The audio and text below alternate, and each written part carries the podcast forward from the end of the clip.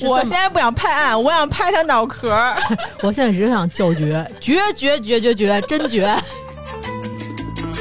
不能动手，那我就用精神上的暴力，我去孤立你。它其实也是校园暴力的一种，而这种孤立是基本上我觉得最难受的一种。我怎么没这脑子想到这个？这叫绝地反击，这他妈叫触底反弹！不是跟您谈两年恋爱，哎呦，我还是喜欢他。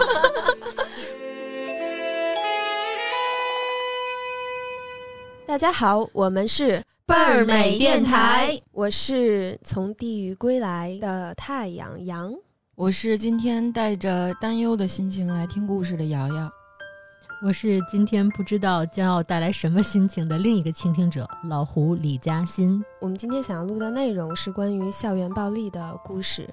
嗯，我其实，在经历过校园暴力的十多年吧，从小学到大学，直到后来毕业的时候，我以为这件事儿已经过去了，因为从后面呃开始工作啦，然后有自己的生活了。但直到呃前两年，一个人去电影院看了《少年的你》那部电影，当我在看到女主角经历的那些故事的时候。我一人在电影院哭得乱七八糟，然后还没拿纸巾，因为我是就特别不喜欢看电影之前先看预告。啊，我也是。对，我就完全带了一颗什么都不知道的心进去，受到一顿暴击。你以为讲的是两个少年相爱的故事是吗？对，当时还想就是那个是吧，形象还挺好的那两个人的形象，结果就我觉得当时就唤起了我。因为那个镜头是那个女生一个人站在那儿，她对抗了当时其他所有的同学，我就感觉那个下意识是穿梭回去了十多年前的我自己。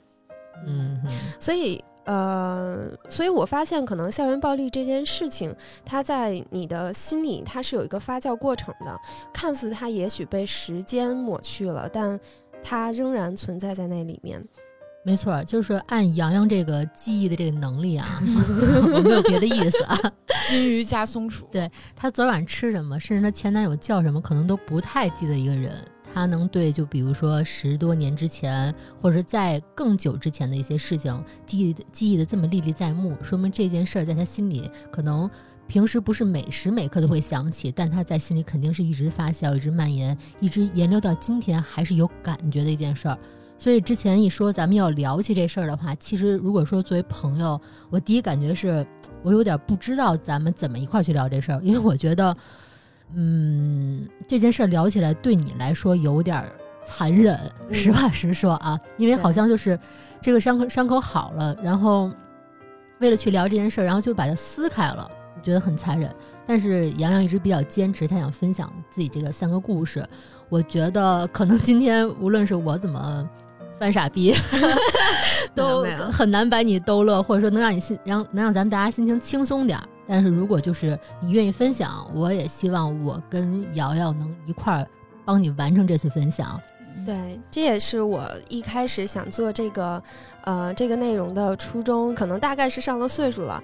又是再加上一直在做内容，我希望好像是有了一个社会责任感在里边，就是我自己经历过这个很痛苦的时间，我也希望大家能听到这种故事的话，也能从中得到相对更阳光的一面。对，原来我的医生跟我说过一句话，就是。当你心里有问题的时候，其实你把它说出来，就是治愈你自己的第一步。嗯，你说出来可能已经好了百分之三十，所以我觉得有的时候还是说一说吧，可能会有好处。对，但是就是说，咱们说一提一提这个话题啊，说这个校园暴力这个问题，其实因为我接触的很少，可能我身边经历的或者说我自己经历的这个真的很少，对我来说比较陌生。但给我感觉一提这个事儿。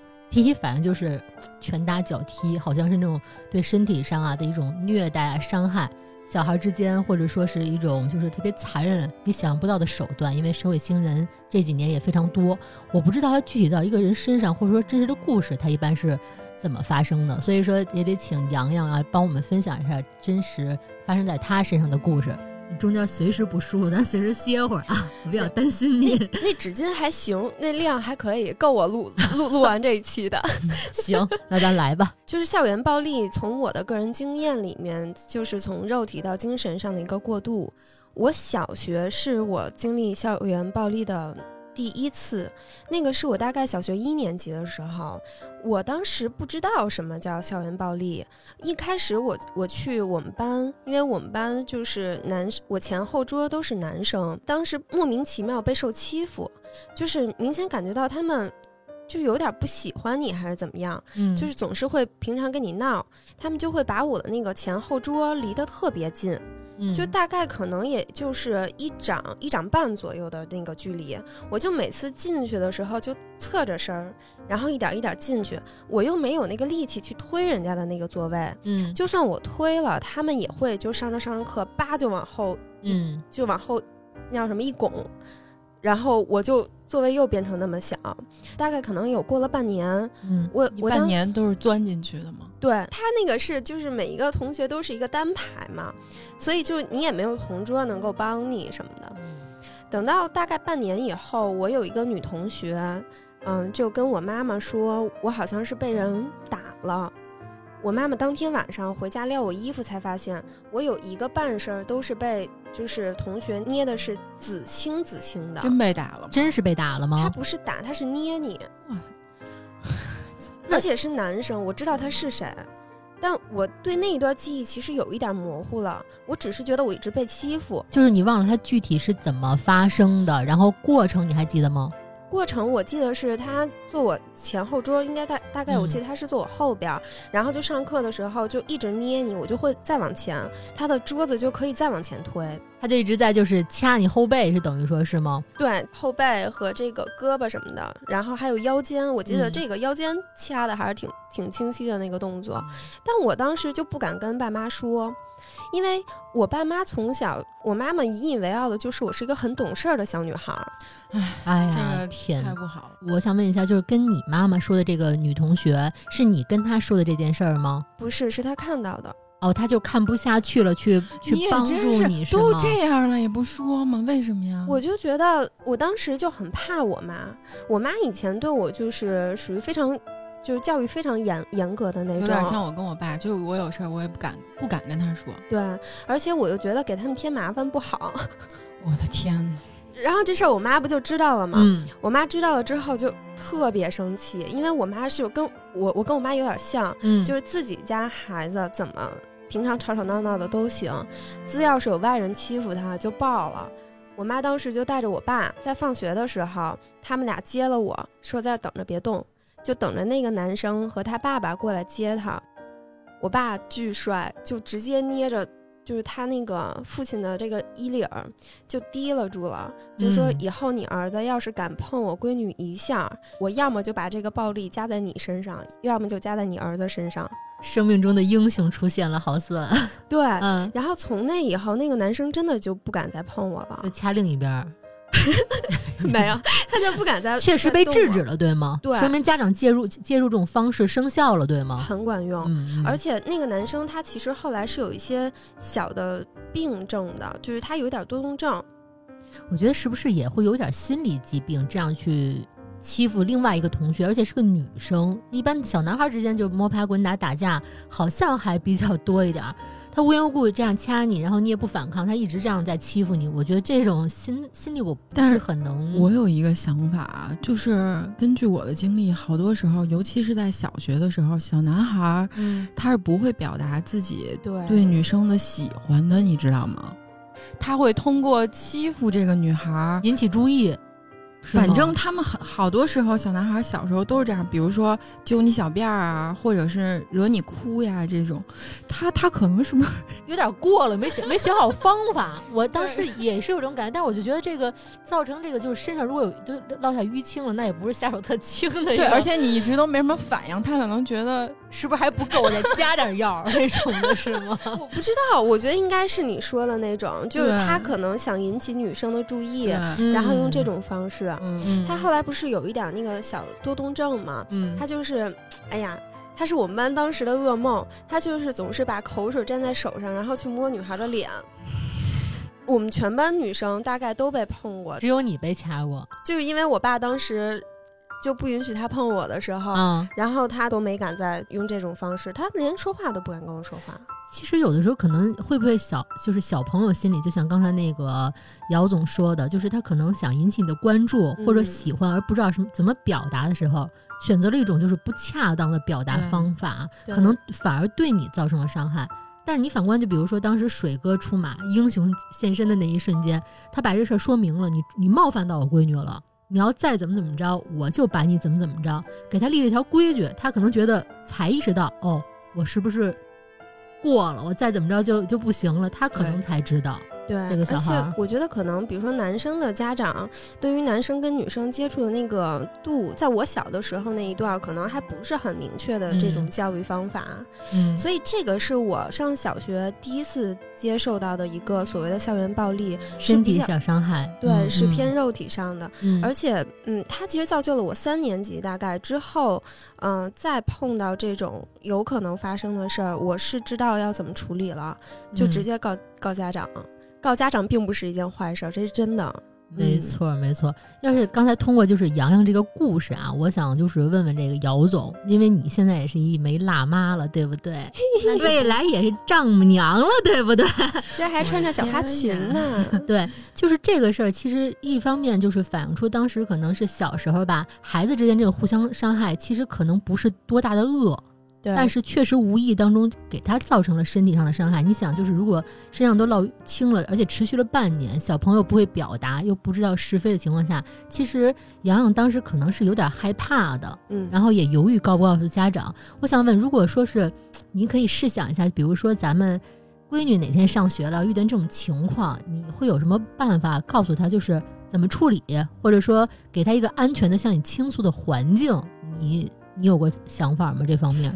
其实我在刚一开始知道我我怀的是个闺女的时候，就特别担忧这方面的事儿，嗯而且包括他刚才讲的时候，我也一直其实带入的就是我其实是水哥那个状对态，对，弄死他了。我靠我。但是我我觉得吧，我当时知道她是个女孩的时候，其实我脑脑海里第一个下意识的反应就是，我是不是以后要带他去学一个，比如跆拳道啊？防身术。，对对对，嗯因为我我我不是有个弟弟嘛，嗯我弟小的时候是一直在学跆拳道的，他就是小皮猴那种小孩儿，其实挺淘气的，然后也嗯会小学的时候惹到一些高年级的同学呀、什么的。他跟我说，他小时候有一次就是，其实好多男孩儿都经历过，可能嗯女孩儿少一点儿，就是被高年级的同学堵在那个放学回家的路上，然后跟他要零花钱，对，然后他之前还给过两次，后来发现就老欺负他，他就有点受不了了。就是当时他虽然一开始也没有漏啊，因为我爸是不是跟给的钱有点太多，自己有点就是心里毛了，可能可能他当时正在攒钱买那个 游戏机，你知道吗？影响他买游戏机了，就真的有点急了因。为学这个东西的时候，我爸当时跟他说过，就是你不要用这个东西去伤害别人，但是这个是保护你的一个方法。嗯然后后来有一天，他就回来跟我说，他把人给打了，然后跟我爸也说了，然后就是怎么回事儿都说了，两三个高年级的同学。然后当时我爸的反应也是觉得打的对，就应该是，对我爸就是说，如果他下次还这样的话，你还可以这样，而且你一定还是要跟我说，就是一方面就是自己保护自己，一方面就是你一定要随时跟家长嗯去说你自己最近的一些状况什么的。嗯所以我希望以后月亮能至少有一个能防身的技能吧。然后，如果他实在不愿意学，就给他买一双节棍儿。我也不能逼他。但其实就是在他学这个之前，你要让他有个意识，对，这个意识就是他得要跟你有一个正常的沟通。嗯，对，就比如说，觉得告诉家长是安全，是不被责备的，对吗？对嗯而且就是平常跟他保持一个比较好的这个朋友状态，嗯问一问说上学哎呀都发生什么事儿了。我觉得可能家长对于小学以前的孩子们还是要正常回家大概看一看身体状况什么的。对我觉得这很有必要。一方面就是保持这种这个呃比较良性的沟通，这种温暖的环境，让孩子就是敢于倾诉，或者觉得这个自己的倾诉是被家长能接纳的。而且就是我还想到一个，就是我们小学的时候啊，因为我经历这种就暴力比较比较就是有限，但是印象当中就是比如说同学去告家长说哪个男孩拿石子砍他头了。是我们班一个小女孩，可能大概情况跟刚才这个杨总的差不多，但是她可能就当时那一下子不会像你这样持续很长时间。然后小女孩就回去，可能告诉家长，家长就是一般都在校园门口去接孩子嘛，我们都在校园门口跟家长会合。一跟家长说，第一个反应就是家长就说：“哎呀，小孩子就是打打闹闹，嗯，就是觉得不是一个大事儿，就把这事儿忽略过去了。”我觉得真的千万不要，真的要了解这个事儿，这个实质本身是不是自己的孩子受到伤害了，这个事儿是不是你以为的小孩小孩世界那么合理？我觉得真的是要了解一下。对，我觉得嗯好多时候就是他们都是小孩儿啊，然后都是小孩打打都是。孩子，老这种这么说，这种嗯想法一定不能有，真的，因为我现在已经开始经历这些事儿了。啊，你虽然他现在才一岁多一点儿，但是比如说我现在带他出去去儿童乐园什么的，嗯我就已经开始经历这些事儿了。虽儿童然说踩踏事件什么什么的，对，虽然 说没有没有杨总那么严重吧，就嗯比如说月亮，其实我不知道是我教育的还是什么原因，他就特爱乐，嗯没事儿就跟陌就走在路上，他就会跟陌生人笑，然后在那个儿童乐园里，他他就到处追着小哥哥小姐姐跟人乐，然后拿手里的玩具给人玩儿，然后就想跟人一起玩儿什么的。当然，嗯大多数的时候还是都遇到同样的小哥哥小姐，然后大家就一块儿愉快的玩耍。嗯但是也经常遇到那种，比如说两三岁、三四岁那种小男孩儿，就特别淘气嘛。你把那个玩具给他，他叭一下就给你打开，然后这玩具有可能都打到脸上，嗯或者是大家都在排队玩一个游戏，然后他就直接过来冲到中间，然后把别的小孩推走。就很王道的那种小孩，就特霸道。嗯对，，然后这种时候，如果他总是这样的话，旁边就会有家长会去制止啊什么的。嗯嗯然后那个小男孩的家长就会过来，啊，都是小孩嘛，大家一起打打闹。下次这种场合你带我去，我给他架一圈踢。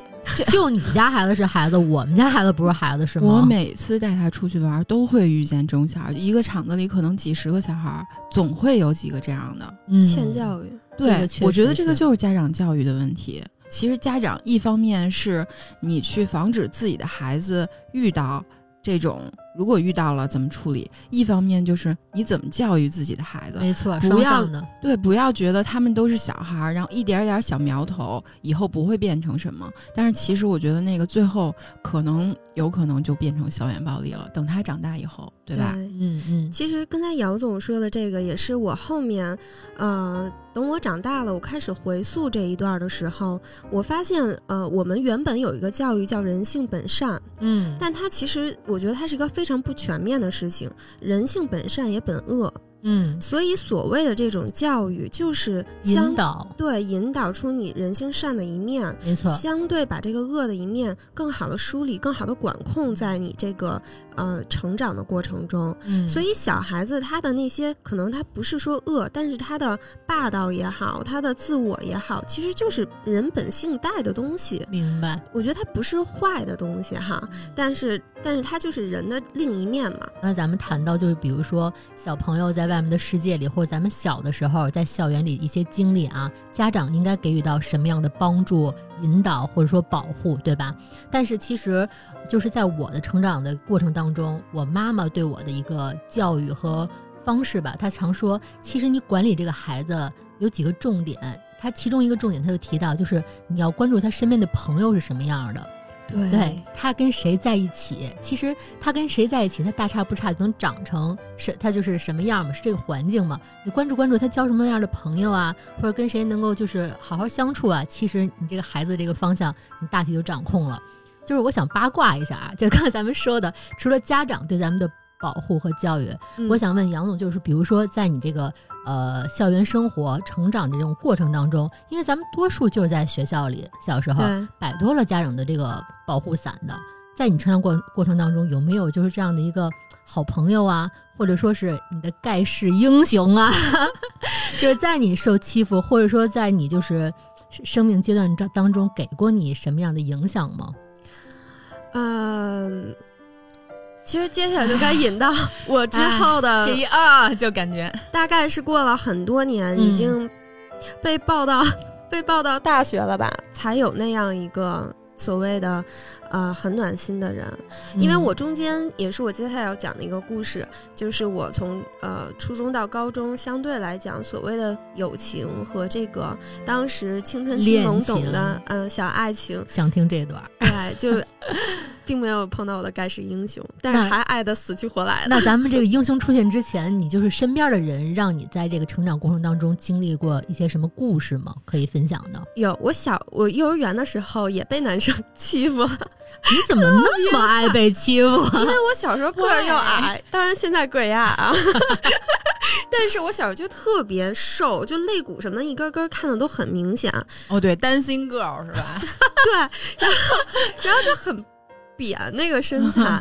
然后我当时有一个发小也是男生，当时他是跟我妈妈过来接我从幼儿园放学回回家嘛，然后他就看到有人在推我，一个男生在推我，他就噔噔噔跑过去。你想那小孩儿可能还不到半人高，就叭就把他推开了，说。嗯，你不能欺负他，后后来呢？没有后来了。但是我感觉就是咱洋洋这故事真是掐头去尾的一个故事。你比如说小时候遇见这种暖男，他也想，就比如他也讲他长大之后也遇到过这种暖男，但成长过程当中陪伴咱们的就是有好有坏。没错，那你一定也遇到过让你就觉得比较，不管是受伤或者说记忆深刻的所谓当时的坏孩子，有没有这方面的这种经验？我高中那一段呢，这简直了，跟高中这段相比，小学就是咱们的今天的开胃菜。我天哪！一般都是那个凉拌木耳刺身那块儿了，是吧？对我高中的时候呀，因为我我我高中的那个学校离我家是比较远的，嗯，然后我们就会跟当时的同班同学是结伴儿上下学，有两个男生都是很高。壮壮的、胖胖的，你们也知道，在我青春期喜欢的男生都是那种哎 大白那种那种样 救救不了你，真的。就需要有安全感的那种。当然，那当年是我以为啊，我天天真。今天我都有点不舍得骂你，你先讲吧。然后其中一个男生就是高高的，然后有一点胖，他又很绅士，学习又很好。在我们班语文，要么他第一，要么我第一。你是你是会喜欢学习好的是吗？啊、那跟你现在可真是有点大相径庭了。你现在不是喜欢人渣吗？也没有也没有，之前的也都还行。哎呦，真是有口德啊！来吧，来说说这个这个大白的故事。然后我就很喜欢他，他当时和我们班所有的男生喜欢我们班另外两个班花儿，那两个班花都是南方姑娘，其中一个呢像白瓷的小娃娃一样，特别好看，而且那个皮肤也很好。薛宝钗小时候是吗？对对对，另一个就是她皮肤虽然有点黑，但是眼睛大大的，我呀你比她白多了。啊，那么黑，你不要跟他比，我跟你说，他在我人生，我连我记性这么不好，我都记得他哪天得好生。然后每到那一天，就开始给他烧点纸。来继续继续。对，然后我我我我当时很喜欢这个男生，我就管他叫小胖吧。啊，小胖就很喜欢那个黑黑的，但眼睛大大的，像洋娃娃那样的女生。我们全班的男生就视他们为班花儿，在男生眼里，班花是纯洁无瑕、不容被侵犯的，什么玩意儿？你知道吗？就特别护着他们。嗯，然后呢，那个男生也喜欢她，很多的男生都很喜是那个欢他。黑闺女吗？对对对，嗯眼睛大大的那个，她是八月一号生的，狮子座。对，狮子座。这个 咱们咱们这打击面有点大，对不起啊，狮子座的听众朋友们不是这意思啊。来继续说这灰闺女怎么了？对，然后当时呃，我就很喜欢那个男生。那个男生呢，可能大概是追那个姑娘追不成，慢慢我们两个也是从上学、放学，然后一块儿出去补习，可能大家就青春期懵懂啊，互相比较喜欢，我们俩就在一块儿了。他不是喜欢那灰闺女吗？对，但是你俩就是怎么确认就在一块儿？他是一射手座，啊，也就是也喜欢他，但是经常跟你来往着，就是你俩就先好一步。对，怎么叫可能先好了大概吧，就是我有点忘，我想听的故事你总忘，你要在这儿我不记得我俩怎么好的了，可能是大概。大概是他先给我发了短信，就那会儿还是有这种表白了，已经对吧？对对对，就很明确在一块儿了。嗯然后我们俩就一块儿上学、放学，大概半个月以后，我们上补习班。那天早上他说：“你先早点走吧，你自己走吧。”我就觉得不太对。然后那一整天他也都没理我，我给他发短信也不太回。后来一块儿放学的时候，大哥就特别忧愁，嗯，他是一个射手的文艺男，你想语文那么好，他就坐在呃公交车最后一排，仰四十五度角，一滴眼泪默默的流下。鳄鱼的眼泪是不是？然后我就说你怎么了呀？你就直接跟我说嘛。他说，嗯，他知道我们两个在一起了，很难过。那个女生就跟其他的男同学说了，她很难受，就是我跟这个男生在一起的。就黑黑闺女说那个。当时那就是当时喜欢他的那个白胖儿跟你好了之后，他跟别人散步啊，他俩好了，我很伤心，对就玩这套是吧？对，然后绿茶嘛？嗨，是不是？那那个小小白胖哭是什么意思呀？就是他肯定想跟人家好，就他觉得有点怜惜人家了是吗？对他觉得对不住人家，不愧是射手座，没让我失望。就是射手座。然后他还不够茶，跟你讲后边才叫茶。然后，然后我当时就觉得，我一直是觉得，如果你喜欢我，嗯，我也喜欢你，我们两个就好好在一起。但如果你很难受的话，那就不要强求。对呀、他可以选择就是好好跟你说，就是我还是挺喜欢他的，咱俩可能怎么着怎么着，就有这种说法，对吧？对，嗯，所以当时我就说，那你要是很难受的话，你就就跟他好吧，咱俩就这样吧。可是我低估了我高中的时候承受分开的这么一个能力。嗯，我当天晚上特别难受，是你你提完这个就是建议之后就分开了。分开了。当时他就同意了。哎呦，傻玩意儿！你给人借了坡下了，这傻闺女，气死我了！人就等着你这句台词呢，你直接还就还就扑了，那你说就是吧，那么难受干啥呀就天天哭，我也受不了。剧情就走到这儿，然后晚回家。然后我就晚上回去给他打了一个电话，我真的特别难受，因为我真的很喜欢他，哪怕是个小白胖，我也很喜欢他。他就很冷，就一下就变了，就跟之前的那个状态一下就变了，我就有点儿受不了，受不了。当天晚上我就说你要不要再想想？我从来没那么低声低三下四的跟人家去聊过这种事儿。大哥就把电话放在那儿，说我先去吃饭了。然后我就当天晚上就非常难过，因为我之前对他是很认真的，我每天都会写小日记，写说啊、我们今天一块儿上学啦，然后一块儿干什么啦，厚厚的一个日记，我还给他以前看过。结果当天晚上就有点想不开，啊、想不开就做了一些不太好的事情，然后但是他当时我，他当时知道，因为电话一直都没挂。等到第二天上学，我迎接了我们班全班的站队的仪式。我们班班长一个男班长啊，就是冲到我面前说：“听说你很难过，失恋了是吗？然后听说你还做了傻事儿。他怎么知道的呀？”那个男生跟他说的。他男生告诉班长了，把这把你俩这事儿？对，不是。但是那个小白胖儿，这是他跟小白胖儿之间的事儿。班长这不是应该是就是肯定去宣扬去了。外人，他就是等于说小白胖儿把你俩这个私事儿和你当时的一个状态告诉外人了，然后他去宣扬了，是吗？对，全班都知道了。不愧是射手座，我 回头给你讲。你现在你就跟我讲，你不许后来到了大学，你记得吗？就是哎，我上班了。他说他等了我十多年。你说对，射手座都是拉着一帮人等你。等他妈个帽儿！咱这期是不是能能播的不多呀？然后这还不是重点，重点是我那一天，我们全班同学就觉得我像一个怪物，因为他们也没见过人失恋，他们那会儿还是比较好的学生吧，可能就觉得上学的时候谈恋爱是一个很不正经的事儿。洋洋，你洋洋，你知道他不是觉得你是怪人，你知道吗？如果说当时小孩的心态啊，我就是冒就是冒冒昧的，就是揣测一下这种感觉啊。嗯嗯，比如说这说，听说一女孩因为分手，然后想做一些傻事儿，别人就会过分解读你为什么做这件傻事儿。哎呦，哎好好到什么程度啊？听说他怎么着了？恐怕是看笑话的人多，对，我觉得也是。对，然后盲目揣测和放大这件事儿的人多。我为什么要做这傻事儿啊？嗯就是因为我之前就我真的是。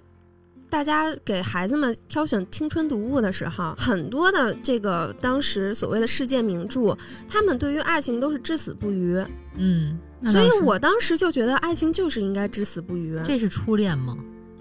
也不算倒是。啊，好一个至死不渝啊！干得漂亮，不愧是我姐们儿，我每一个都是真爱。我喜欢你这样，半斤八两，原来是很好。对，然后当时就全班人就开始躲着我，我那一天过得非常失落，我又觉得很丢脸。其实设想，如果咱们高中那个年代知道这件事儿的话，就觉得很劲爆。孩子们其实大家可能就是把它当成一个娱乐新闻那样去对，就因为生活太平淡，天天就上学考学，就这么点事儿。可能谁谁那个年代啊，现在现在 有点儿已经不太一样。那个年代早恋还得遮着掩着背着老师，还是一件比较就是晦涩的事儿。然后就因为谈恋爱，然后被大家知道了，其实已经很劲爆了。哎，谁跟谁好了啊？这已经很劲爆了。但分手之后，大家更劲爆。哎，谁跟谁又分了？这不仅分手了。还特难受。他跟 N 为 A 分了，但跟 B 好了。A 做啥事儿了？哇塞，劲爆连环扣，就是这事儿可能对、听听你这，你是不是当时追过这种八哎，卦呀？你是不是看《绯闻女孩》来着？我就是坤 B 啊。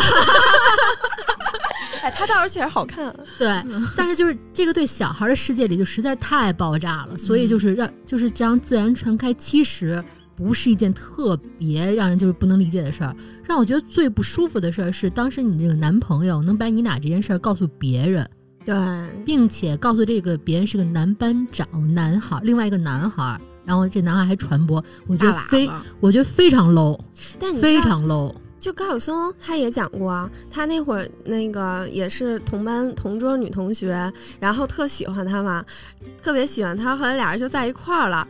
他梦寐以求同桌的你，我忘了是不是那女孩啊？然后后来那女孩就是他那好像是会儿还有下巴呢，是吧？是不是？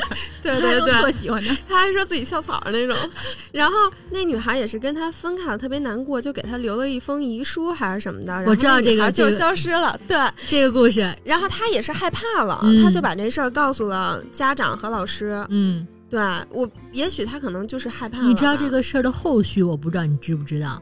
这女孩给他留，在家待着呢。这女孩给他留这封信，但是这女孩其实什么都没有发生。对，然后这女孩就是出国继续上学了，嗯但是好像给他又留了一个就是小礼物，他包了一个就是咱小时候做的手工小粽子，嗯，啊，你知道咱小时候做那知道知道，纸线缠的对那个，纸叠的粽子外面就是缠着这个七彩线，然后当时作为一个小可能是不知道是叫分手礼物还是什么，咱们不能定义啊，就送给他了。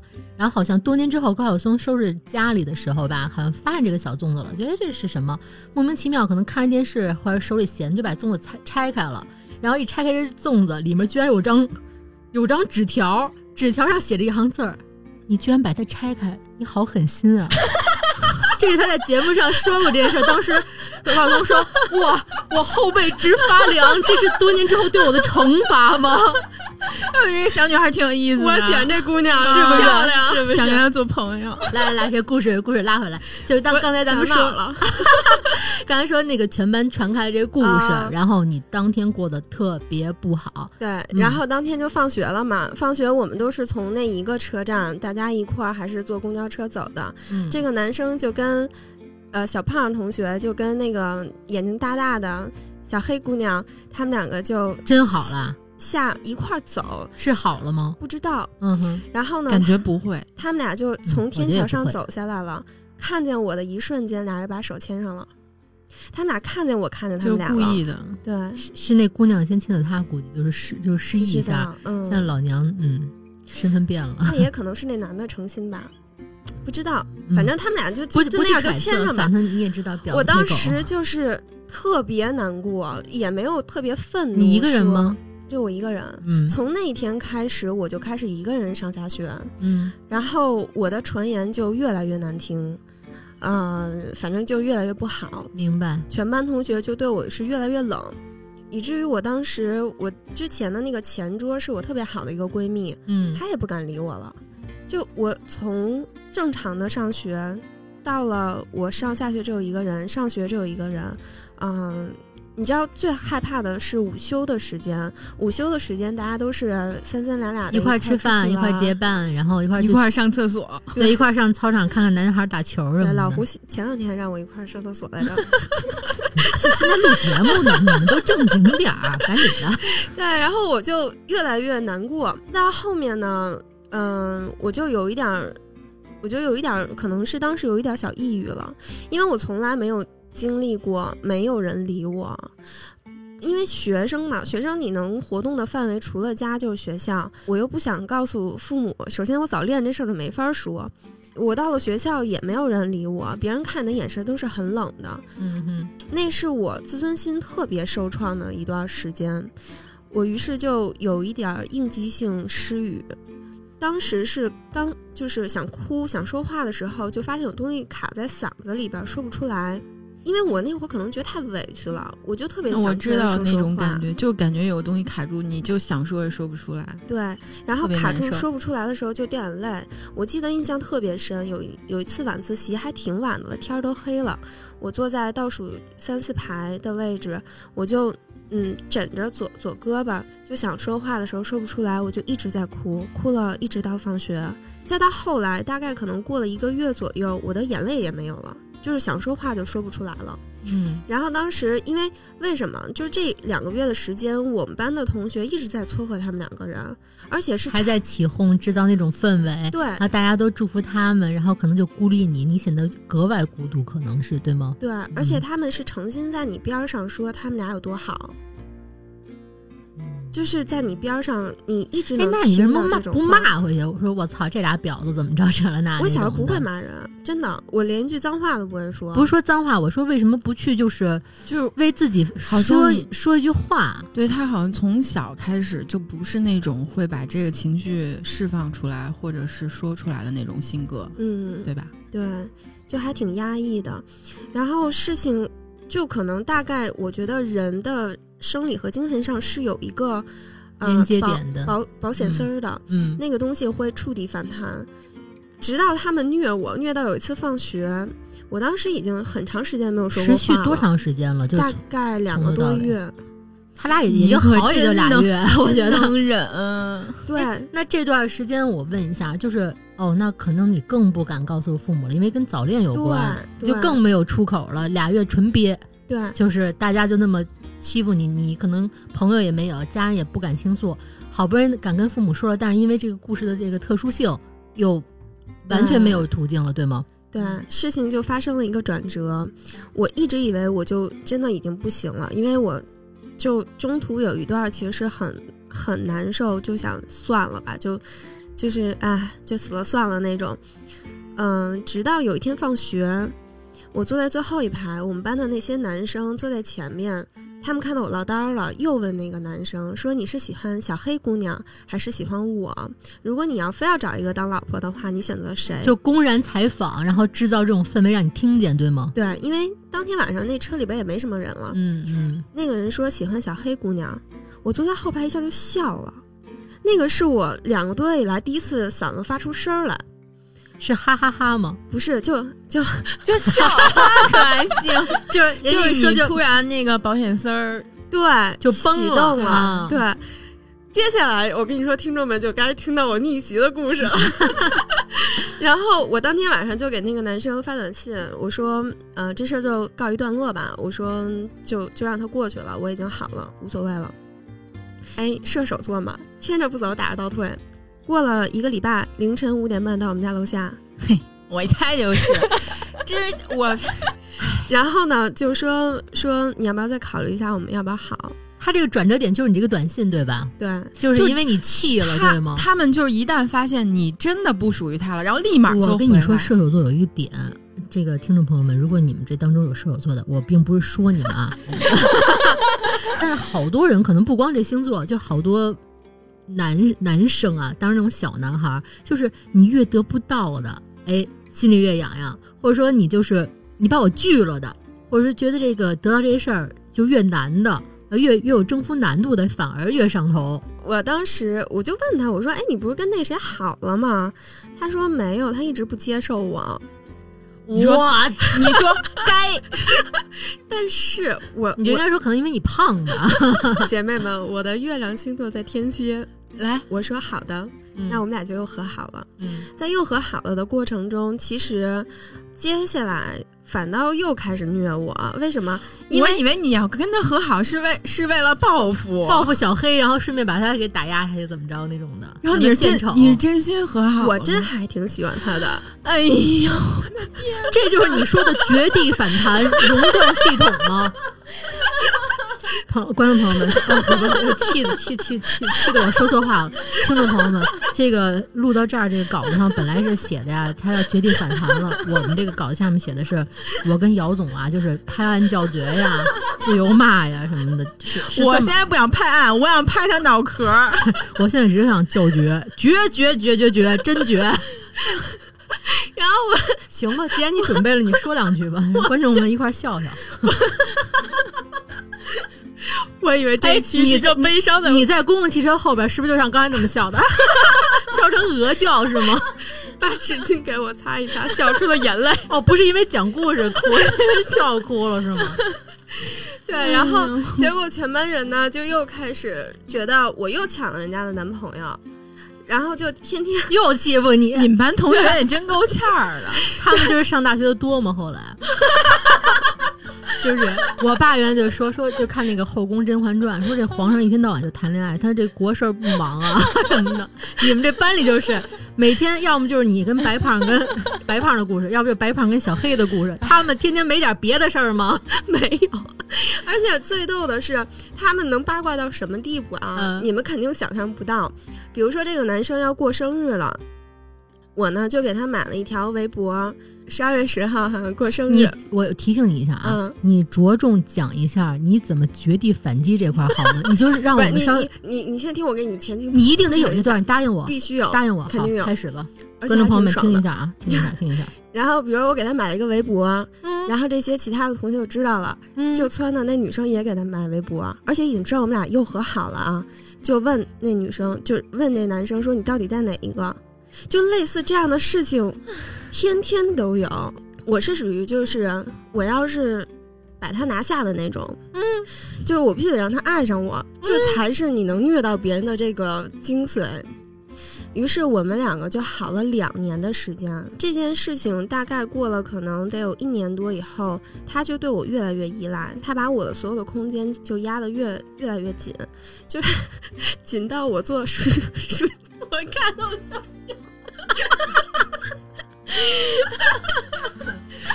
胡总现在哎我坐起来，太难了我坐起来，你说，你说，别老一一直在班班的等着，不是他老讹我，到底什么时候反击呀、特 别像我爱我家有凉天儿。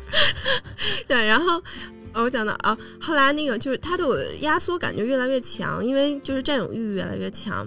后来我就有一天在上体育课的时候，我就说我不喜欢你了，咱俩分手吧。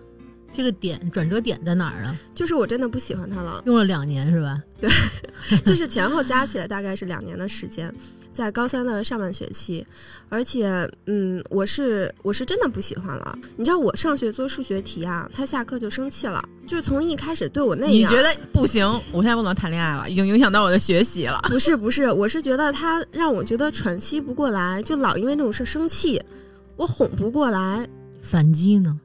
反击就是当天在体育课上，他就哭的乱七八糟，然后大家男生都是在打篮球，他就在那块儿就哭的，就嘤嘤嘤，其实就是已经有了一些其他的动作，对，然后你说出来，让让让我醒醒，我现在有点困。我觉得不太好，没事没事儿，就他我给你做主。他都那么虐你啦。你说出来，让我跟你说，你现在为什么得说啊？因为现在听众朋友们跟我一样生气，你不能引起就是众怒。你说出来，他怎么了？他跪下了，然后哭的乱七八糟，就是说能不能你再考虑一下。所有人，整个操场的人都看着我们俩了，然后我就往回走的时候，发现那些女生全部站在一块儿，那个啦啦队，嗯、小黑姑娘就站在那儿也看着我们俩，然后我就走在她面前，特别大声的跟她说了一句：“这男的我不要了，还给你。他当时是什么反应？”他们俩后来就好了。我你呃等等会儿啊，这个节目还是得录，你你们等会儿。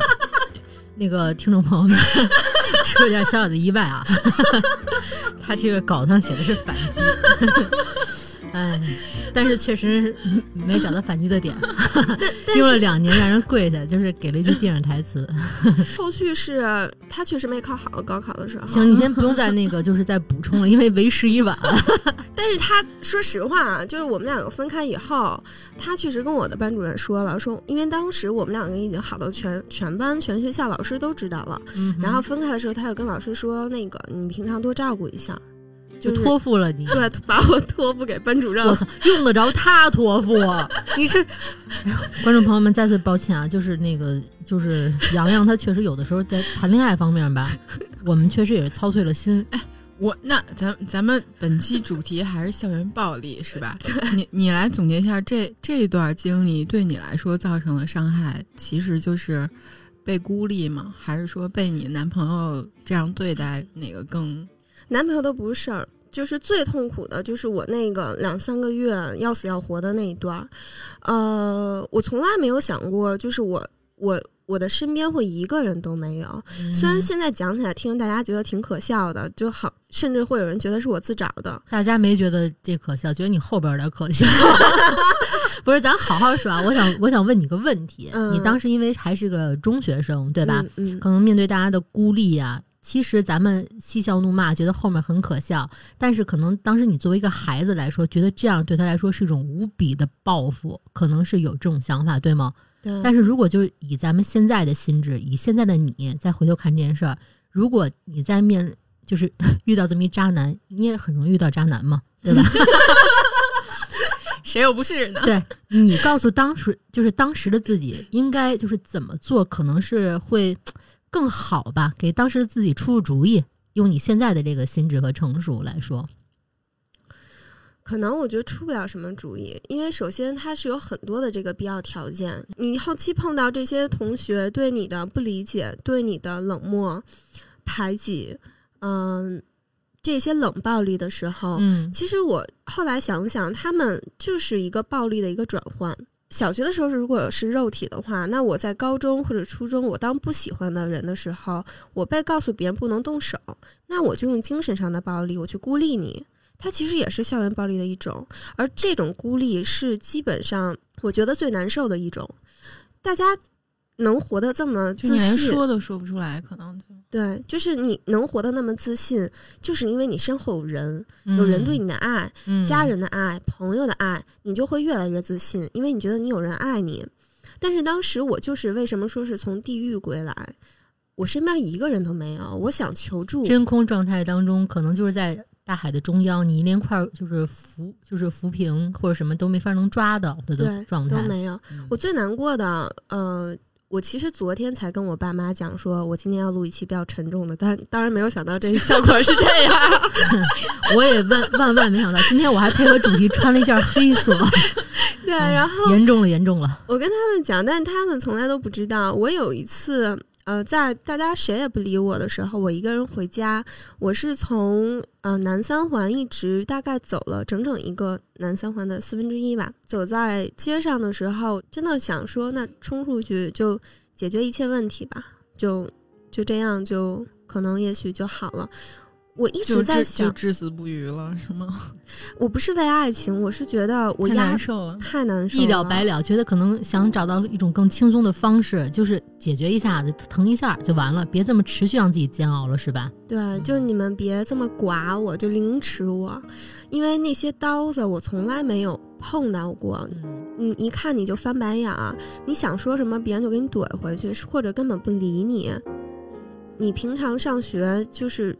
可能，可能以前的那些所有的嬉笑怒骂的时光，你都是看着别人成双成对的走，你一个人背着双肩包，就是别人一直在嫌弃你。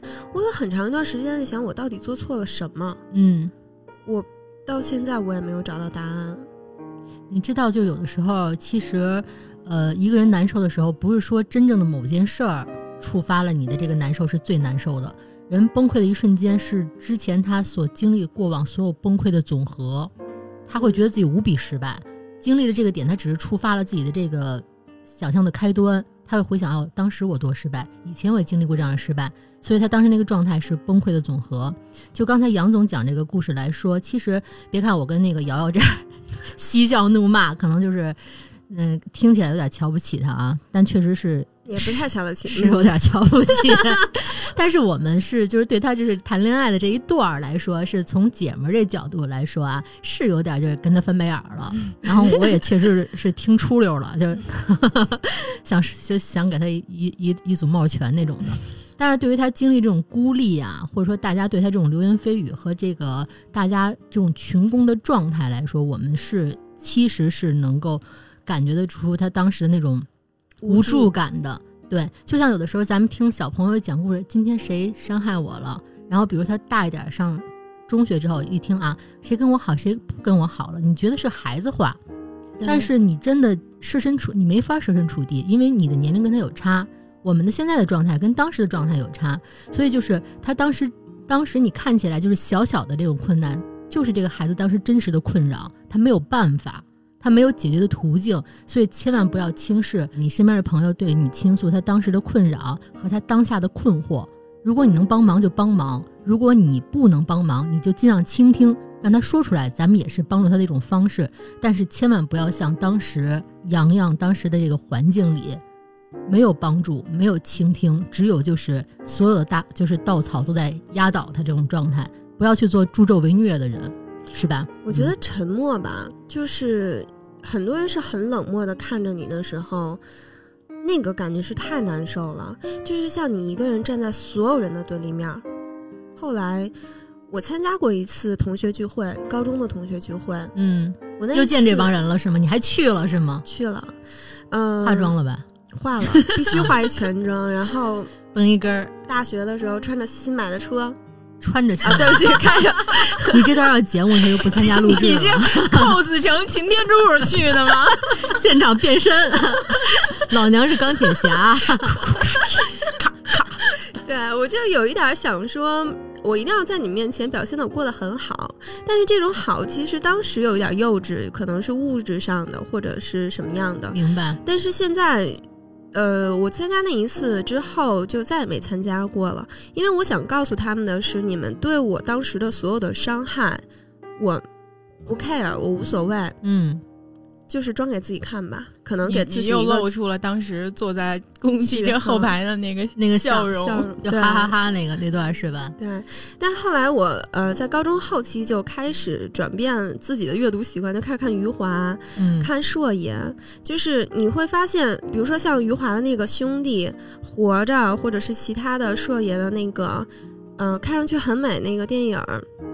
方锵锵，大家都是当一个人融入到一个群体里面，他就是有这么一个融入的过程和一个很容易受排挤的过程。尤其是当你有个性和其他人不一样的时候，我觉得人的本性其中一个就是趋利避害，啊，就是我需要跟群体在一块儿去保护我自己，我越弱化可能就越好。但其实这一段对于我来讲有一个好处，是我能够学会孤独了。嗯啊，孤独这件事情，就对我来讲，再也不是一个特别难难忍的事儿了。我反正都已经接受了这么多的这个难听的话和冷漠，那又怎么样呢？所以，这个是我第一次经历过这么漫长且难熬的这个精神暴力。我想问问那个后来那个该死的男班长，你们还有联系吗？你不提我都忘了。哟，上呃，大概是我刚毕业那会儿。那个男班长在群里边给我发了一个 QQ，你们还有一个群是吗？对，有群，呃，当然现在我已经退了哈。很好，他就在群里边给我发一个信息说，因为他当上了班主任。哦，他他怎么教学育人呀？老师是吗？对他当上了班主任。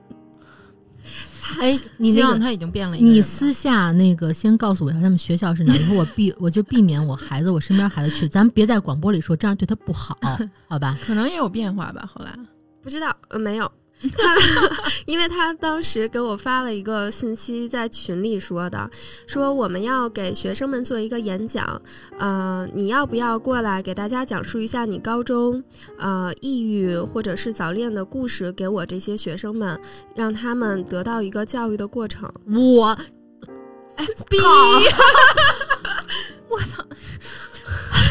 哎，呀胸口直闷，要是我，我可能真的会去。现场骂他大傻逼。对，我必须得见着他，就是当面儿。你知道，我觉得瑶瑶瑶说特别理智，你别看他也不聪明，但他这事儿办的特别对。要我他，你这个可以播，我不怕的啊。他要是向我发出这样的邀请，并且他当时就是像对你那样对过我的话，我接受。他既然很就是有脸给我发，那我当然有脸去，我没我没做错。我去之后是给他学生说，是吧？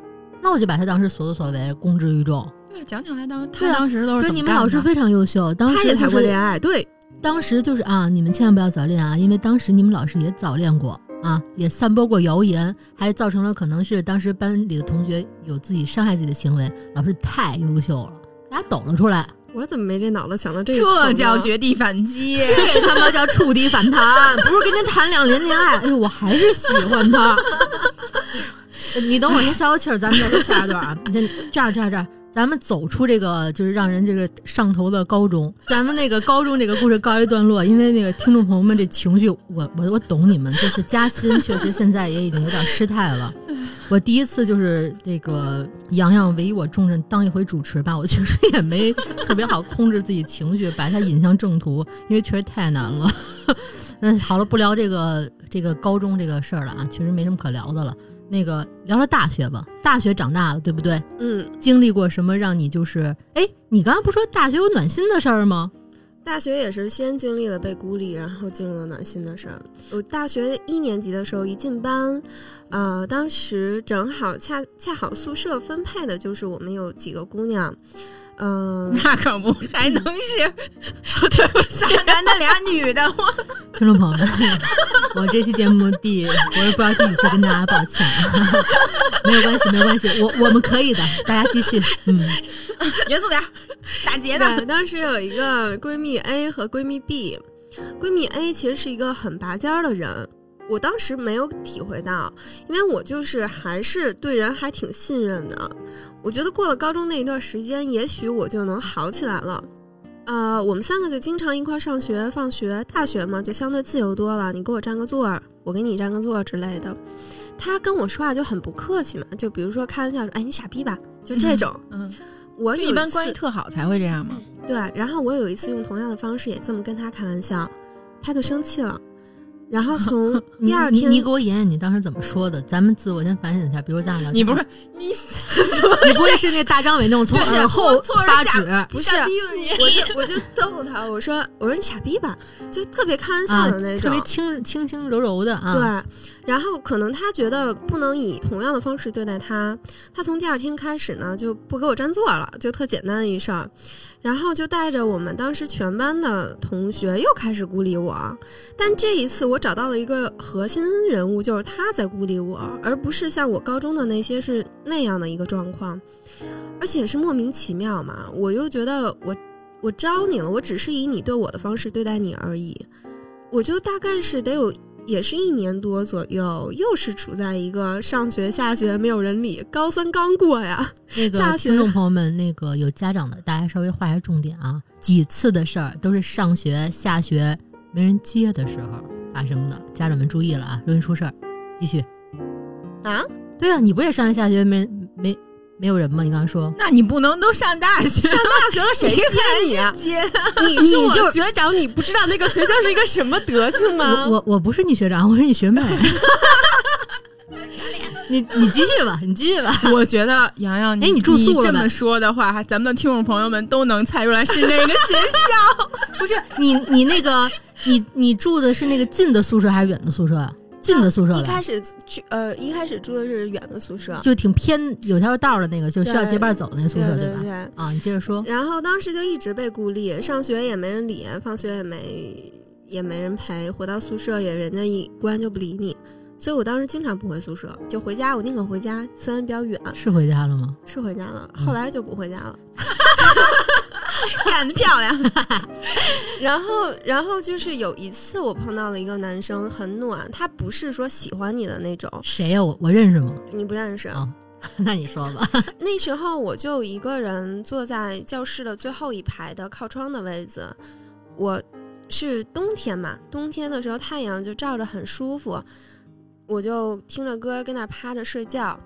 那个男生帮我盖了一件衣服，那个是我从小学到大学第一次有人是正面给了我一个帮助，他从来没有跟我提过，就闲聊过。嗯，他连平常跟你聊天都没有，可能我觉得就是看我太可怜了，就给我盖就同学们都意识得到，就是没有人理你，你在一个人，对吗？大家都能感受到这个场，对吗？对。对嗯，后来我就去了学生会，因为大学你能选择的路就多了，你就不是那个小小的教室能够让你一直心里边很痛苦啊，然后被排挤了。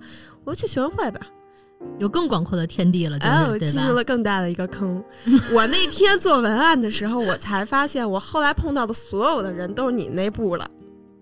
你你现在指的是谁？你我 老胡，胡总一脸懵逼，我跟你讲啊，我当时哦，那当时我肯定不在，因为我一开始是那个咱们那个就是你闭嘴那个系的，后来我去那个总学校的那，我就不太熟。呃，然后我当时是在宣传部，你是在文艺部吗？嗯我去到宣传部的时候，正好赶上有有一波人毕业。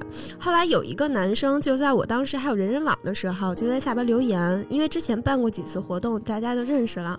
他有那时候叫另一个校内，对呃对对对，那时候叫校网内网。校内我跟你说，各种 BBS 是吗？各种破鞋就在那儿发生的，点赞、浏览，今儿谁来过，然后近期访客什么的啊，对对对，那还有那个那个那个什么最近浏览的记录，对对对，你能看见他看过你的主页。对，嗯当时他给我留言，因为我们之前也认识，后来就跟我说他最近怎么怎么样的过程，就很很自然就聊到他之前的感情了。他的上一段那个女朋友是在日本上学，然后在日本上学呢，这两个人就可能离得太远了，就分手了。这个是很正常的一个过程，我也不可能说我去印证这种事儿，你说什么我就信什么了，我真的信了。大概可能过了有半个多月的时间，突然有一天晚上，我觉得大概可能命运 又又开始了他的转轮。我从来晚上睡觉不关机，我那天晚上就关机了，因为就把它放在特别远的地儿充电。第二天开手机的时候，又发现有两条陌生的短信，先进来的一条是一个陌生的电话，上面写着说我们在一起。后来又拿当时那个男朋友的手机号又给我发了一个说我们在一起。我还没看完，又进了一条是早上的，说我们还在一起。我当时的那一个状况就手有点抖，因为我觉得你肯定嘛，就肯定知道是发生什么了你懂，那发生什么了呀？就就是肯定那女的一一直在一起呢，那一夜。就是一对晚，我觉得那你可能也想多了，万一人俩就是就是脱光了，就跟床上躺着，就是那女孩一直给你发信息呢，你证实这件事儿了吗？后来，我当时给他发了一条短信，我说你看到之后回我电话，嗯，我就在家也坐不住了，然后就去外边溜达。溜达的时候，他大概是上班的时间了，因为那会儿刚毕业就已经工作，就已经工作了。黑胖是天蝎座吧？我记得，十月十号嘛，对吧？是天蝎座吧？我记得 当时，嗯，当时他就给我回了一个电话，说什么都没有。他说你要相信我。你看。我是怎么自己骗自己的呢？我跟我这个部里成员还是心意相通的，我相信他。我呸！来，然后实锤，然后当时我就觉得，如果你不喜欢我，你不会一个月就跟我在一块儿的，他还挺喜欢你的，当时。是吧？对，我就觉得你不可能背叛我。然后他就跟我说是那个女孩从日本回来了。我我就觉得，那我喜欢你，想跟你在一块儿，我就信你这一回。对不起啊，我傻逼。骂的好。我昨天才跟我爸讲这段，我爸说你为什么相信他？你知道你知？道我这儿插播一个无关紧要的这个事儿啊，就佐嗯证他这个黑胖这个人品，还有嗯佐证他为什么我说他是真喜欢你啊，就是因为当时咱俩还没有那么熟，对，那会儿咱俩不熟。对，因为你你比我小比较多，也是不会说天天见面，也是跨着步呢。后来当时就是跟你好之前吧，他还有一别人，就除了日本，你还有一个。还有谁是呀、Tokyo Girl，哇，这个电台 这期录的，你跟我说谁啊？这个人你不认识，但是啊。啊对，但是就是他俩我们一块儿去唱歌的时候，反正互相摸小手来的那会儿，当时我还以为他俩要好呢，那我就觉得很正常。然后他俩还唱什么什么天使之类的那个达达的那个吧，对对，彭啊坦的那个，对对对，嗯。还唱，当时我觉得哎挺美好的，因为其实虽然天天在一起，比如无论是办点什么学生的那种活动啊，或怎么着，但他谈恋爱中什么样你不太清楚。哥们儿和就是男女朋友是两种人格，对吧？就哎，他俩挺好的，一黑胖，然后一个 一小小矮姑娘，哎，也挺矮的。他喜欢这款。对他俩就是那个互相还摸小手呢，反正挺暧昧的他那。日本前女友也挺矮的，哎呦，那他可能因为他也不高那种的，呃，咱不说人坏话了啊？就是他俩已经就是感觉基本上也就在一起了，但是在没在一起实没实锤不知道。但是你的出现啊，反正那女孩后来就是出局了。我不知道，我完全不知道。但是他们俩是几月份啊？那你，我 对不起啊，你 我我大学毅力镜又上线了啊，我大学我想看看我是不是叫虽然我大我大学可能是去年的时候，但是我确实也不记得是哪月了。但 是但是反正是天冷的时候，因为我们唱歌的时候穿的还就是有点厚度，但是不是冬天，那那也应该是八九月份儿，八九月份儿。我们俩七月十九号好了。Oh my god！Oh my god，买它！Oh my god，买它！好吧，如果我不知道，我真的不知道。对，确实是这男孩儿那个有点手，嗯，然后后来呃，我们俩就好了。好了以后，就那会儿校内网什么的，大家就都知道了。在我宿舍有一个姐们儿，那个姐们儿不是我们班的，是另一个班的。我们当时就是关系还挺好的。那个闺蜜有一天晚上突然特别义正言辞，就脸色特别严肃的问我说：“你是得罪什么人了吗？”我说啊，他说你不知道吗？我说不知道啊。他说我今天在校门口等你放学的时候，有一个女生，就是你们部的有一个女生，谁又又是我们部？对，然后就问他说你等谁呢？他说等我呢。那个女生就说你为什么等他？他人品那么烂。他，我当时就懵了，我觉得我对吧，从来也没招过谁，这跟我的教育确实没有什么关系，我确实不知道这些事儿。他就给我讲了那个女生给他讲的事儿。日本的那个姑娘是跟他们班的另一个女孩也认识，就给她讲说我是怎么呛她当时的那个小黑胖男朋友的。嗯是我半夜给她发短信，那个短信写的是我们在一起了，就是把这个故事颠全倒了。全部掉了一个个，OK，我这黑胖哪儿好啊？当时有才华吗？有才华吗？嗯，又在学生会受到了排挤，因为知道我怎么不知道学生会，哦因为当我不认识你我已经我已经哦，对哦毕业了，全是你们那个部里的我打不是毕业。了吗？你怎么还老提我呀？就是你当你知道了这件事儿是别人诬陷你的之后，你有去澄清或者反击吗？对，啊，没有，厌了。我就是觉得我没有办我我我没有任何证据，我也没有有短信啊，我当时就都删了，因为你中间过了，好几个月了。那姑娘还挺聪明的，她不会在当时的时候把这事儿反着跟你。我跟你，说，就是现在其实想，就是当时有些小孩儿面对不公正的时候，咱们大学时代啊，面对不公正的时候或有话要说的时候，当时微博呃不是，当时还没有微博或者说微信朋友圈这种东西，对，当时主要是就是人人网的前身校内嘛，嗯，人都会开心网，人都会写一条状态，你才傻逼呢，我没怎么怎么着。你现在想这这个他写状态这件事儿，其实特别幼稚，但是我反而觉得他在为自己发声，他没有就是一直在就是，好像在沉默吧。当时我因为 因为你当时如果沉默的话，很多人就会觉得对就是这样，所以你才不反击。但我我当时的想法是说，你愿意相信我，我说什么你都会信。嗯我说我反击了，不愿意相信你的人照样不信你，因为他嗯们不可能就是立马就转变态度说啊，我们之前是错怪他了，咱都上大学了，谁有这好心眼儿？是不是？你是觉得清者自清是吧？以现在我的这种想法，我会觉得我会去说，但是信不信由你。这个动作我我跟谁说呢？写状态嘛。你把 QQ 签名改了，我一会儿回去把校内网那个密虽码虽然虽然很幼稚，但是我想说的什么，我就觉得咱们说什么写改状态这种很幼稚，但是我觉得啊，起码不再沉默，嗯要发声错。对你信不信是由你，你这种就比较洒脱的这种状态，我认可，就举大拇哥的那种，但是不能不吭声，因为一个女孩的清誉，她的人品，我觉得非常重要，你得保护自己。后面好多年去复盘，这么因为我觉得可能是所有的偶然都有必然关系。我到底做错哪儿了？太美天妒红颜是吗？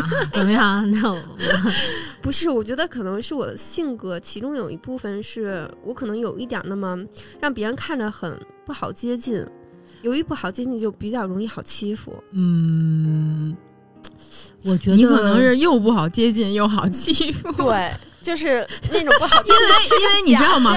我我小时候也被得到过就是不好接近这这种评价，但是我可能是那种不好接近，但是也不太好欺负，所以我从来没遇见过这种事儿。我看着就是不好接近的人，但是其实我也不是特别好欺负的人，因为就是我不是说会打同学，会怎么着同学，我也不挑这事儿啊。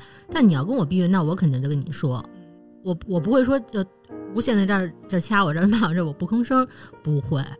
对你，我觉得你可能我听下来最大的应该调整的问题就是反馈机制，对，一个是你要去反击，一个是你要去说出来，要表达。没错，没错。那那这次我再问问你，就你刚才说，可能大学就是重蹈了，就是中学这种覆辙，就比如说又被孤立了，又是孤立无援，可能又跟男就是当时的这个男朋友有关。但在大学这次里，你有没有受到过什么帮助或者说支援？就是呃，谁给过你力量吗？我刚才说的那个闺蜜，我们两个到现在都是非常好的朋友，虽然也不经常见面，嗯因为毕竟她 住的太远了，比我还远吗？比我还远吗？远多了，远多了。我们河北、快了，燕郊，没有没有，对住住住住超远，住超北边儿，我们家住超南边儿。嗯但是她永远是我，在我心里边他，有一个恩在那里面。就是当所有人不相信我、相信谣言的时候，他会过来问我到底怎么了。是我这么多年唯一一个碰到过愿意知道我发生什么事儿的人，而且之后还愿意跟我做朋友。嗯哼。我觉得这个对于我来讲，就这一辈子这个朋友我都认的。啊，就是我还想问一个问题，就比如嗯说，呃，小学、中学、大学经历的这些，你现在反过来看，就是经历这些就是东西，或者说一些人啊事儿，在你现在的这个性格里留下过什么痕迹？你还能感觉得到的吗？是当时呃留下的，当时的事情造成的现在的这个痕迹。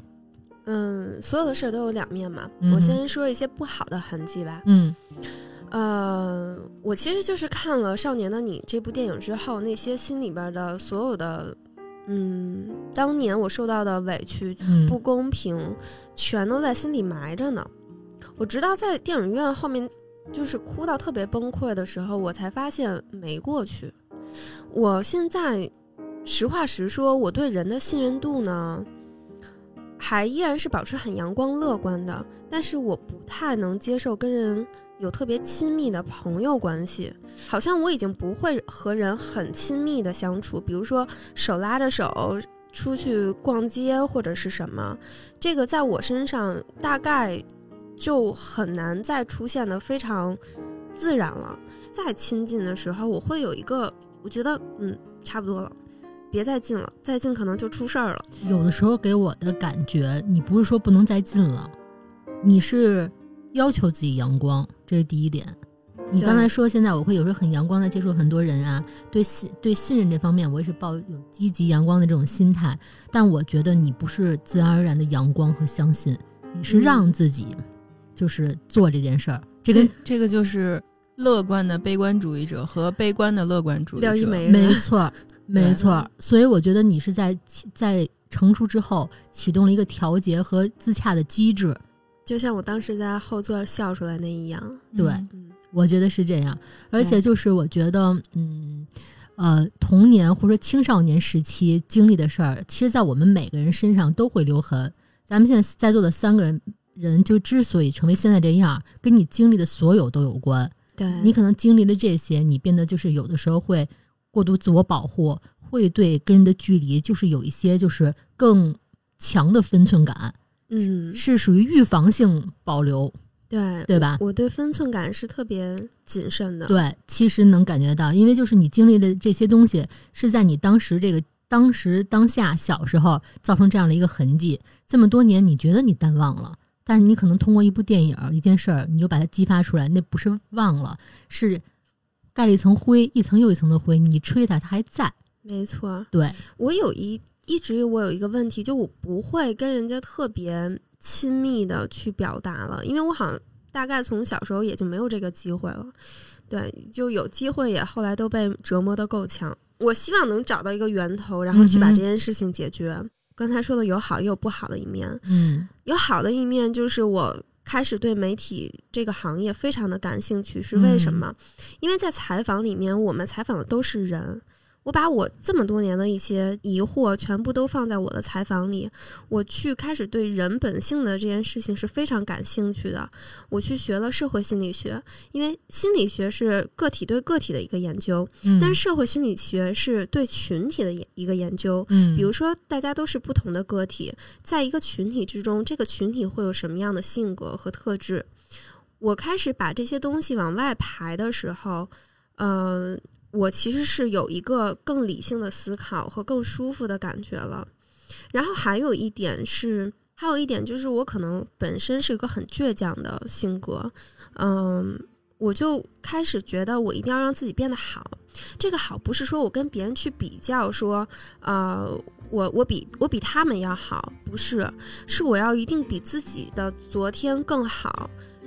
确实是有些时候是努力让自己变得阳光，努力让自己变得乐观，是因为我就是想要强的表现出来，强加而为之，不是自然为之。对嗯我没有过得那么不好。嗯嗯、在我所有的采访里面，嗯、这么多年我采访了大概就是少说有好几百号人了。嗯在所有的采访里面，我都会有一部分去追回到他们青少年和童年的那一段里，因为我其实还挺想看看他们到底是怎么想的。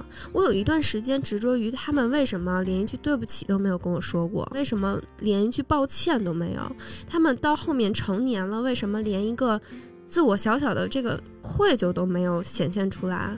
而且能堂而皇之的过自己的日子，过得那么好，我是觉得，可能有的时候他们并没有这种感觉，就是他们伤害了你，但是他们并没有觉得。我我同意瑶瑶这个说法，就是在这两年我的所有经历里，不管是从感情啊、朋友啊、家庭、亲人的这种经历当中，我发现人与人的认知差别太大了，有偏差。差别太大了。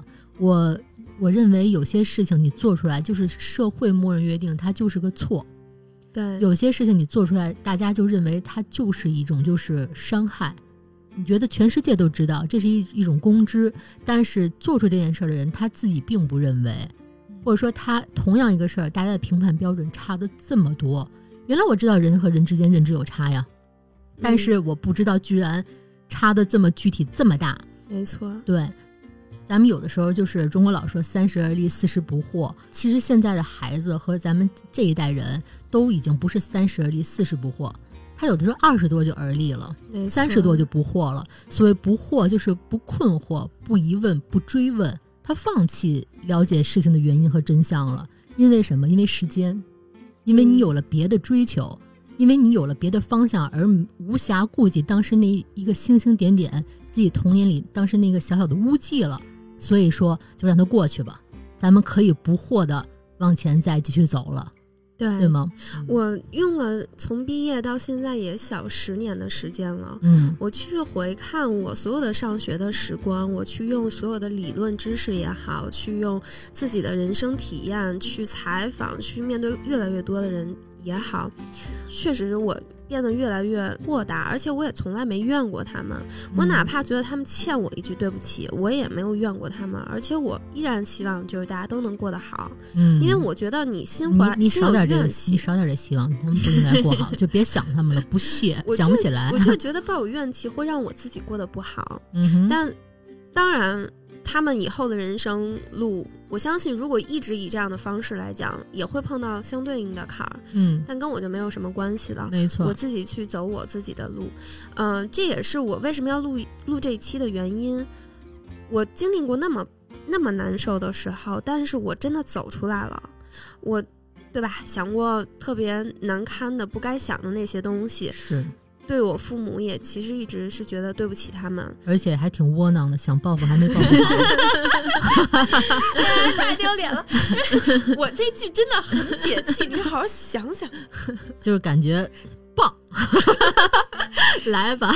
我就希望，不管你是曾经接受过这种被孤立，呃，精神上非常大的这种校园暴力，或者是身体上的，以及你你你现在已经所谓的治愈了，嗯、或者是正在经历的吧，去求助，一定要去求助，说出来，真的说出来。对嗯不要像我跟缺心眼儿的似的，一个人站在自己的人生阶段里面去彷徨，去把所有的别人的东西卷到自己心里，这件东西就是你在折磨你自己。你用嗯别人折磨你的方法，你再二度折磨你自己。我觉得可能在刚一开始你觉得不舒服的时候，一个就是跟你身边的人说出来，一个就是强硬的去反击一下。可能他在最开始的时候就被扼杀掉了，就没有不会变成后面那种积累在你心里好多年的那种伤害。心里不舒服的时候，试着说说，也别想就是啊，我说出来也没有用，或者我说出来也没有人懂。先把这个包袱和前提放下，嗯不管有没有用，先咱先走出这一步，你试试，绝对不一样，对吧？我也希望就在座的，如果以后你会有孩子或者已经有孩子的听众，不要试图让你孩子成为一个懂事儿的人，因为我我的目标就是坚决，因为小时候我爸跟我妈也是经常这样，嗯，就老说啊，你看多懂事儿什么，我非常讨厌这个词儿，到现在都是，我绝对不要让月亮变成一个懂事儿的孩子，嗯，而且我要让他去学跆拳道。跆拳道，好吧，反正各有各的路，咱们就各自的让自己，然后快乐一点儿，然后让自己身边的人，包括可能万一一不小心我要有个下一代，我也尽量就是今天咱们这个聊的内容里，我也希望我能就是自己能做到，也能让身边的人做到吧。对，嗯希望大家不管你身处在任何的地方，听到我的故事呢，都能够笑一笑，开心一下，都能好的，都能好的，对不对？好嘞，拜拜。拜拜。拜拜拜拜。大地向前进，还身体，世界因此歌唱到底。生命是独立，是自由，是爱与和平。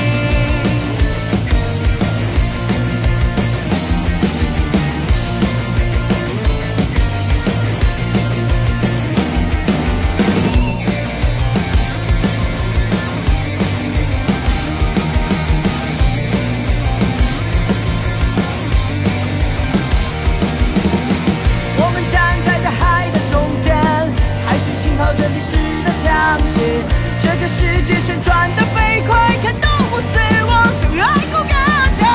钟声敲响在破晓之前，子弹穿透在我脑海里面。我们已经没有了时间，快救救我吧！快救！